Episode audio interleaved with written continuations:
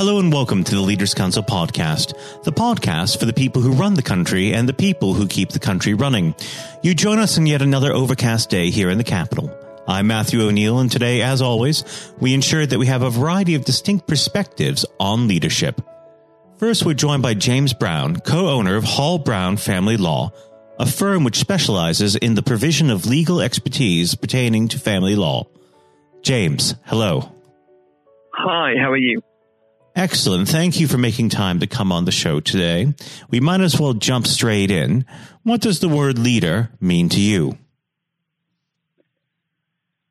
Leader is one of those terms which can have a variety of attributes attached to it. For me, being led, I looked for someone who was clear in what they wanted to achieve and clear in respect of how you were going to play a part in achieving that goal. So to, for, for me, all I looked for was clarity. Mm-hmm. As a leader of my own firm, I have to add some additional dimensions to that. So we try to be very clear about what it is that we want to try and achieve. We try and be clear to people to say, look, this will be your role in it. But then I think what we try and do now is get individual buy in from people over and above that specific role that they're doing. So to sit and as a what's in essence a startup, you know, we've been going for three and a half years to try and make them feel that they are an integral part of the growth and the story of our firm. How would you describe your personal leadership style? Um, we are very informal, largely due to the fact that law is quite still quite a staid and old-fashioned industry. So one of the ways we try and distinguish ourselves is the fact that we're incredibly down to earth, uh, black and white with people. We try and employ a sense of humour at all times. It's you know it's quite David Brent, isn't it, to see yourself as funny? So I'm not saying we see ourselves as funny, but you know, family law, unfortunately, we are exposed to you know the best of people and the worst of people. Mm. So we mm. try and use um, a sense of humour. And I think the third one is Uh, uh, I would never ask someone to do something that I'm not prepared to do myself. So when you have a specific value, we try and actually live it. People talk about flexible work, for example, and we would say, look, we have an excellent flexible work policy, quite different to lots of other law firms. But rather than just talking about it, we then try and actually live it. So, for example, I'm the father of two young children.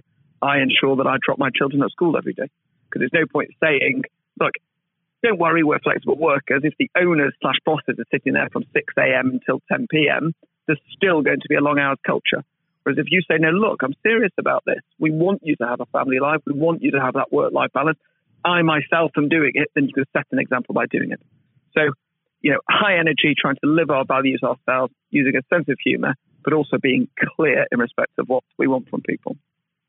Now, as you mentioned, uh, you and your staff are exposed to some of the uh, more stressful situations uh, involving yeah. Uh, your clients. How do you handle uh, your employees' stress levels? We we have a sort of both informal and formal way of addressing it. So informally, uh, there is just a simple matter of ensuring that the office is entirely open plan and I do a mental inventory of every single member of staff every morning. So I will mentally go around every single person in the room to try and assess and see what their workload is like, the difficulties of cases that they're dealing with, try and have an insight and understanding as to what might be going on in their private lives. But on a formal basis, we actually retain a psychotherapist on a completely confidential basis who is mm-hmm. available 24 hours a day to our staff. They're a separate company, so that psychotherapist cannot report to us anything that the staff says because it would be a breach of her professional duties. And all we receive is an invoice at the end of the month.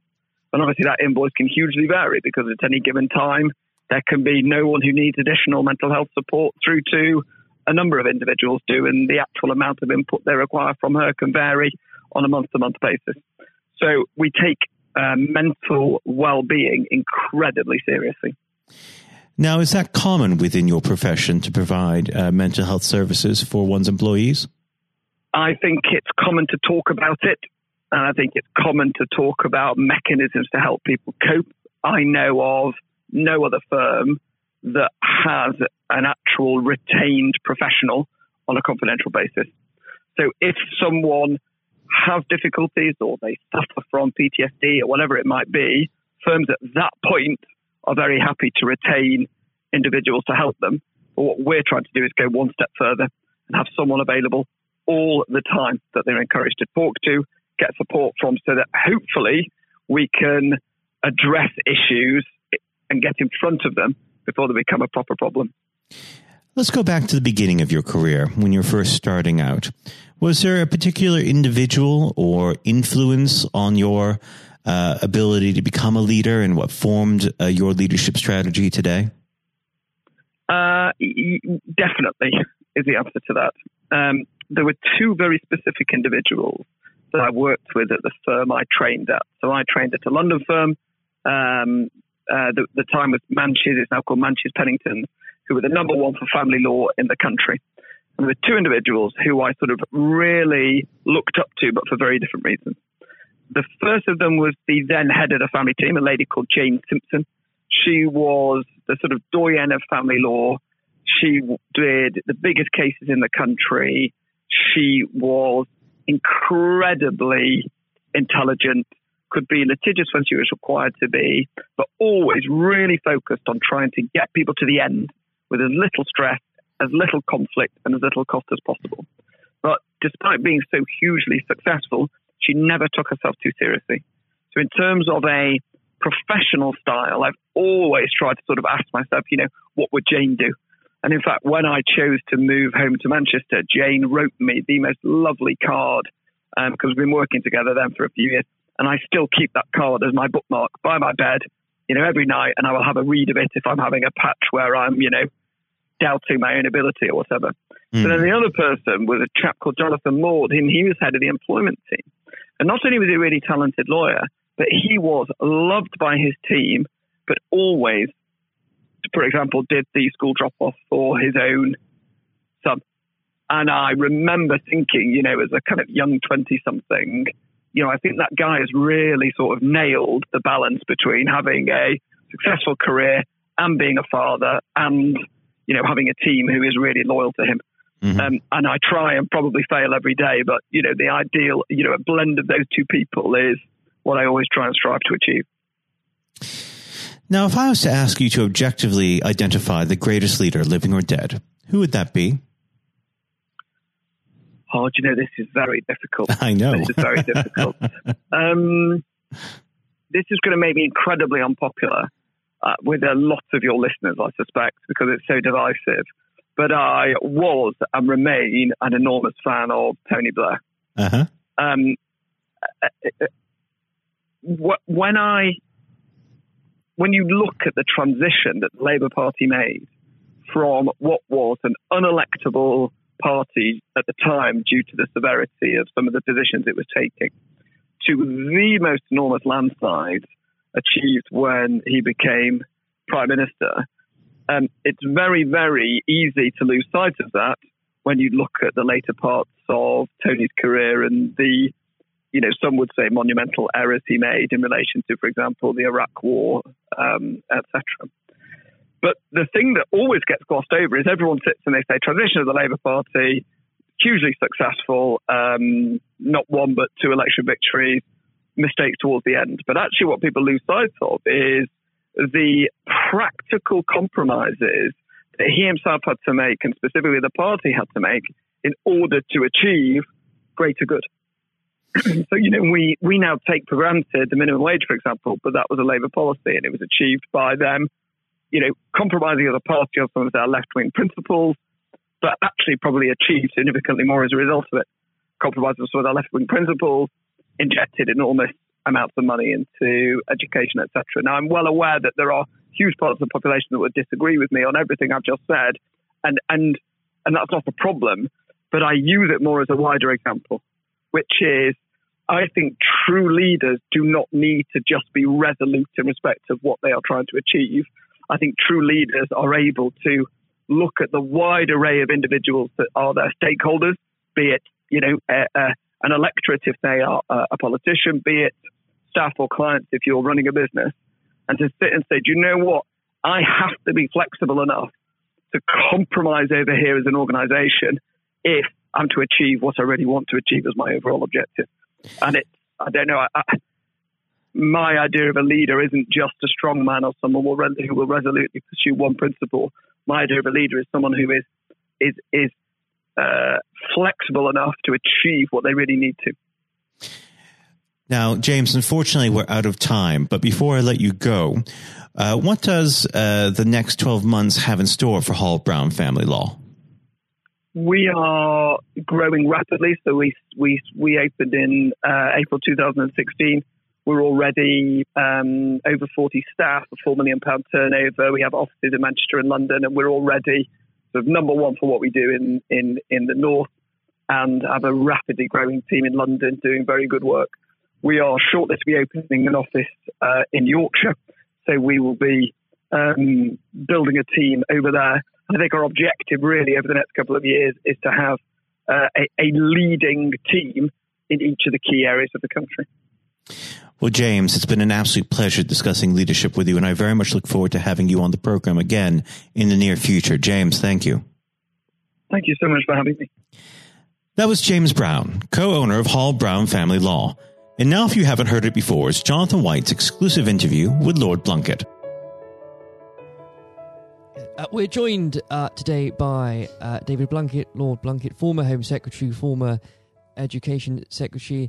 David, thank you very much for joining us today. You're very welcome. Uh, it's always a pleasure, but uh, since we are talking around the theme of leadership, it would be remiss of me if we didn't start with the leadership election going on in the Labour Party. Apart from, I'm sure, your delight that a certain someone is leaving a post, what are your thoughts on it so far? Well, I think the party membership are going to make a very clear decision. Uh, are they in, in the stands watching, or are they on the pitch playing? And if they want to play, then the two candidates that are in for the future are Lisa Nandy and Keir Starmer. I'm personally backing Lisa because I think she's a brave woman with a tremendous amount to give. She's got really good, positive ideas. I like them because they're about building from the community rather than command and control from the centre. They're about a new form of social democracy and socialism rather than trying to replicate a failed past. And she can reach out to people that others can't. So I'm, I'm giving her my backing. I think Keir is very professional, mm. very able, and presents extremely well. And I, I hope that one of those two uh, actually come through in the election on the 4th of April. Uh, there has been a lot of criticism, especially from uh, for uh, candidates a little further left um, than them who've criticised even the last Labour uh, uh, government as being part of 40 years of Thatcherism. Yes, I think it's really unfortunate, particularly when new MPs come in having seen large swathes of their colleagues lose their seat uh, to roll up the 13 years of Labour government with everything that I'm so proud of. I mean, I, we, we were not neoliberals or anything like it. We were able, in the first 10 years, certainly, uh, which I played a part in, to be able to turn the economy around, to invest in health and education, to be able to transform people's aspirations and their hopes for the, the future. And that included ensuring people got the minimum wage, which we never had before, Sure Start to nurture youngsters from the most moment they were born, transformation in the quality of education. And all these things actually add up to helping people to improve and change their lives for the better. And anyone who thinks that's not good and that isn't a government to be proud of needs to answer the question what shibboleth is it that you would want that would actually have done more to change those lives? I can think of two or three myself in terms mm. of uh, dramatically taking on uh, inequality, although half a million children were taken out of poverty in those years. I could think of being even tougher on crime, even though I was dubbed as one of the tougher Home Secretaries, because the people that I cared about most were, on the whole, not exclusively, but mainly the victims of crime. I can think about taking on the very, very rapidly growing transnational power of the big tech, tech companies, which we still need to work through in terms of how we do that from a, a single nation just off the coast of Europe, and how we work internationally without getting caught up in wars we don't want to be involved in. But how, how are we international in a way that ensures that we play our part in making a better life for humanity as a whole rather than disengaging and becoming alien from the rest of the world? Th- those are big questions for the social democratic left, particularly with artificial intelligence and robotics changing the world of work forever, I think, in the next 20 years. Uh, an aging population. Labour got 18% of the over 65 vote in the general election. Just 18%. It's staggeringly. It's extraordinary. Staggeringly bad. Um, and, and climate change, which we all know is going to be either a big gain or a terrific political trauma. We've got to take people with us. No matter uh, which political party it is, the changes that will occur in this decade, especially, will determine their future ideologies, certainly. And spe- speaking of your time uh, as Home Section in government, um, you worked with so many different individuals of all political stripes and none at all. Is there someone, and on the theme of leadership, that stands out to you that embodies some of those qualities you described earlier? Yes, I mean, I, it's on the theme of bottom up. It was some of the most inspiring uh, head teachers and classroom teachers who, in really, really difficult circumstances, were actually transforming the life chances of children by inspiring those children to want to learn, to, if you like, lighting a candle inside them, uh, giving them a, a, a window on the world, which created an inquiring mind and an understanding that the world was their oyster, that they could do things with support. My, my philosophy has always been mutuality and reciprocity. We, we need mutuality to support each other. We need reciprocity in terms of understanding that we don't just take, we, we give a lot as well. And I suppose that really comes down to uh, if you're prepared to do something for yourself, we're prepared to do something to help you. And that's fundamentally in education, but it is in all sorts of walks of life as well. So you can have innovation, you can have entrepreneurship and creativity in, in business, you can have the way in which people turn things around for themselves. Small businesses have done that. The contribution to uh, new ways of doing things, of thinking differently about our economy. Th- those are all grit to the mill. Those are the things we need to do. And we can do them together. It's not that you're on the side of the devil if you're an entrepreneur or you're on the side of the angels if you work in public services. We, we are mm. dependent on each other. Oh, you can't have one without the other. Yes. Um, and I think to coin a term, uh, uh, extraordinary, ordinary people, and especially when it comes to, given your answer, David, to uh, teachers, to carers, people that honestly don't get the recognition they deserve on a day to day basis. And without them, half of society wouldn't function. completely. I, I, call it civil society, which functions even when government isn't functioning. It's what it's the glue that holds things together. It's people working and living and having their being together and recognizing that they are dependent on each other. I, I've obviously met incredibly inspiring leaders in a different vein. I was very fortunate to have met Nelson Mandela three times. Uh, I met Bill Clinton a number of times, both of whom, in very, very different ways, were inspiring leaders.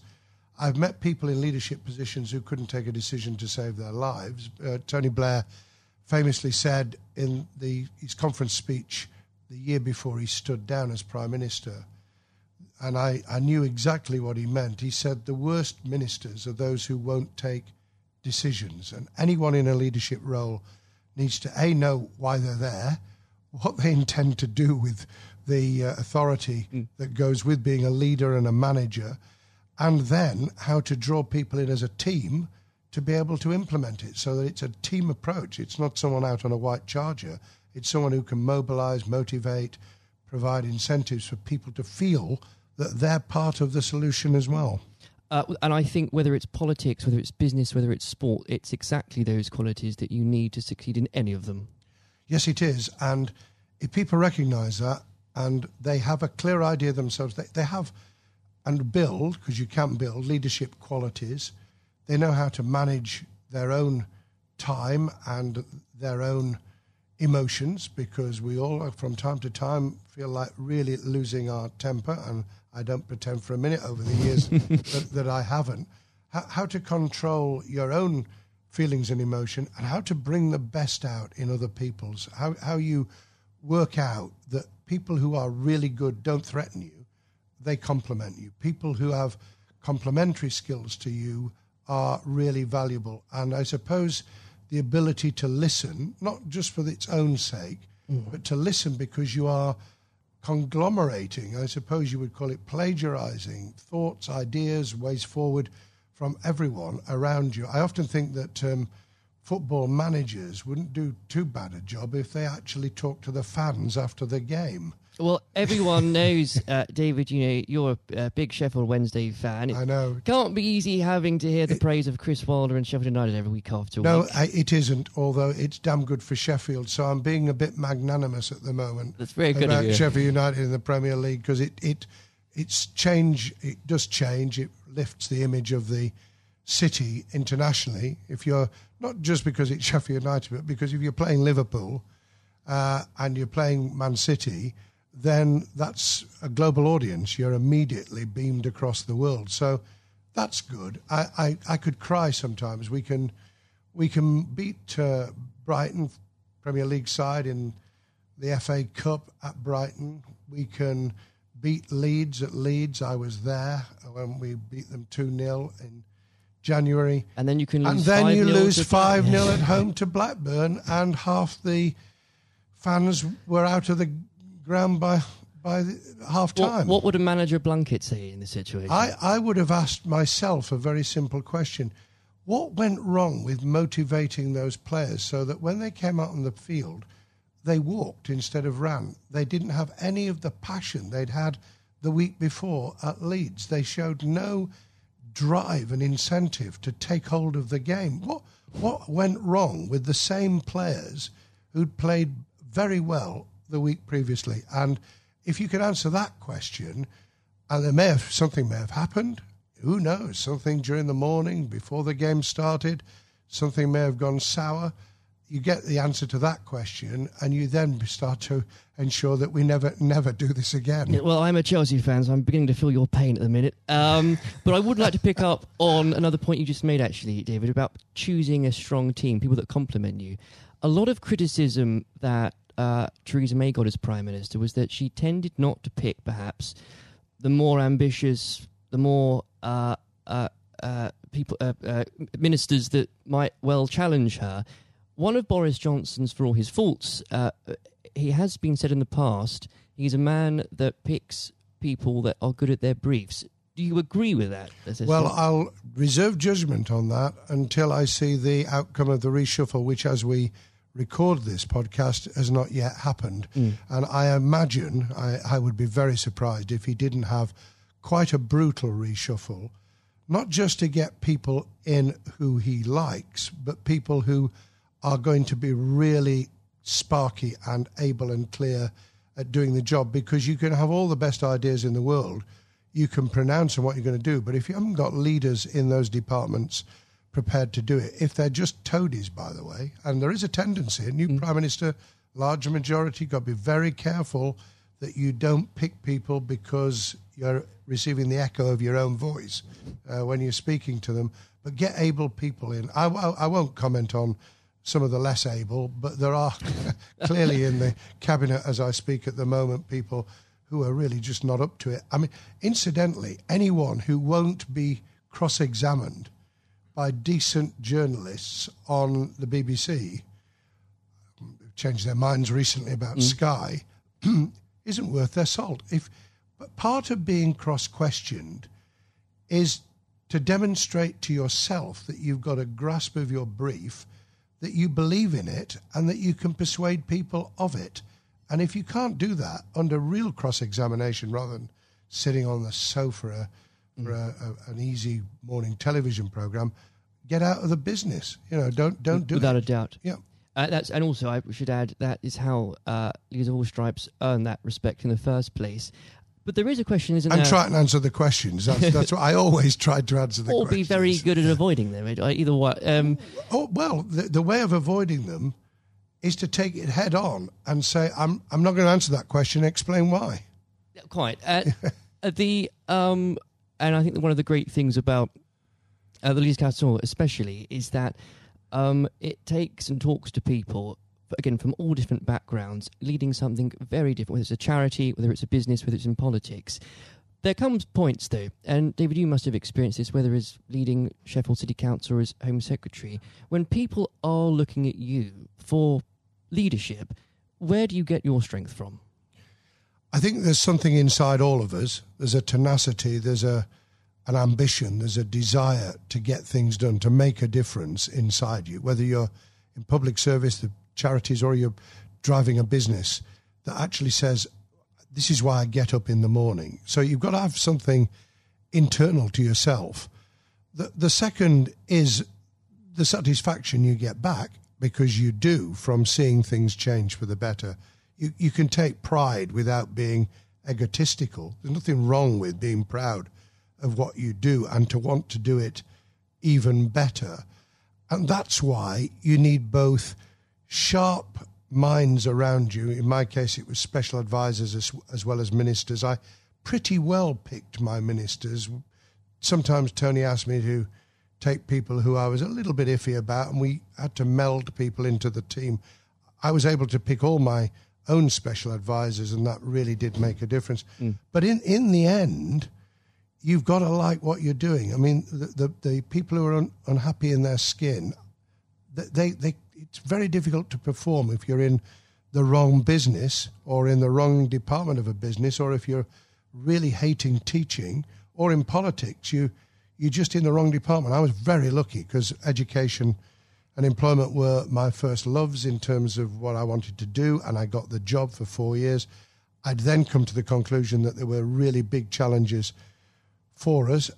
It turned out even bigger than I expected with the attack on the World Trade Center mm. three months after I became Home Secretary. But the big challenges of security, of reducing crime, of dealing with the development of positive citizenship, which also had a read over in terms of immigration, the kind of things that change people's lives either for the better or the worse. And you don't get everything right. That's the other thing you've got to recognize, which is why being part of a broader team, being able to take criticism, but not always accept it, so, because otherwise you blow with the wind. That that that's the the measure. And I think if we can share those traits, those experiences, those different elements through the leadership council, if we can get people from very very different leadership managerial roles and delivery roles to actually be able to share that experience, everyone will gain something from it because that dialogue will inform, it will avoid people reinventing the wheel, it will take people a lot further than the, the niche, for good or ill, the niche that they're in at the moment. Um, David, the very uh, in a couple of minutes we have left, um, I will be mean and put you on the spot and ask you for predictions, perhaps in three things what will happen in the Labour leadership contest? How will the next few months go for the government after Brexit? Uh, well, after we leave the European Union on the 31st of January, and where will Sheffield Wednesday finish in the league? Lord above, I'm not. I'm not sure which is the most difficult of those questions. I, have already in, indicated where my support is for the the Labour leadership. If we take it at the end of January 2020, Keir Starmer has clearly got a got off to a very very um, strong start. I think, however, it will be very much down to who can reach those parts of the Labour Party membership that came in on the back of Jeremy Corbyn's election in 2015 to that post, who can be persuaded that what they want to see and the change, the big changes they'd like to enact can only be brought about in any form if we win and we win back the people, the tragic loss of people on our side uh, mm. in December 2019. And, and that, that's got to be Lisa Nandy or, or Keir. On, on the, um, the, the next few months, I think that the government will probably do quite well. I, I, I think that there are real dangers ahead in just having 11 months to negotiate trade deals, especially with bellicose pronouncements about we're not going to have alignment, as though alignment in itself is a bad thing when some of it will be very good. So I think there are dangers, but I think there's quite a bit of momentum going with the government at the moment, and that will be reflected in relationships, in doing deals in Europe, and facing outwards to the rest of the world. Sheffield Wednesday, God help me. I mean, you know, how is it that two of the things that are most important to me, other than my f- family and loved ones, is football and, and politics? I think Sheffield Wednesday will be hard pressed now to get into the playoffs. If we do, I think we could pull it off, but I am really reluctant. And I think on that prediction, your reputation will be judged. Lord Blunkett, thank you very much for joining us God today. bless you, Jonathan. This has been the Leaders Council podcast. Thank you for celebrating excellence in leadership with us. I have been your host, Matthew O'Neill. Until next time, goodbye. Thank you for listening to our podcast. The views expressed within the podcast do not reflect the views of the Leaders Council of Great Britain and Northern Ireland, its parent company, or subsidiaries, members of staff, other guests, or any other person therein associated.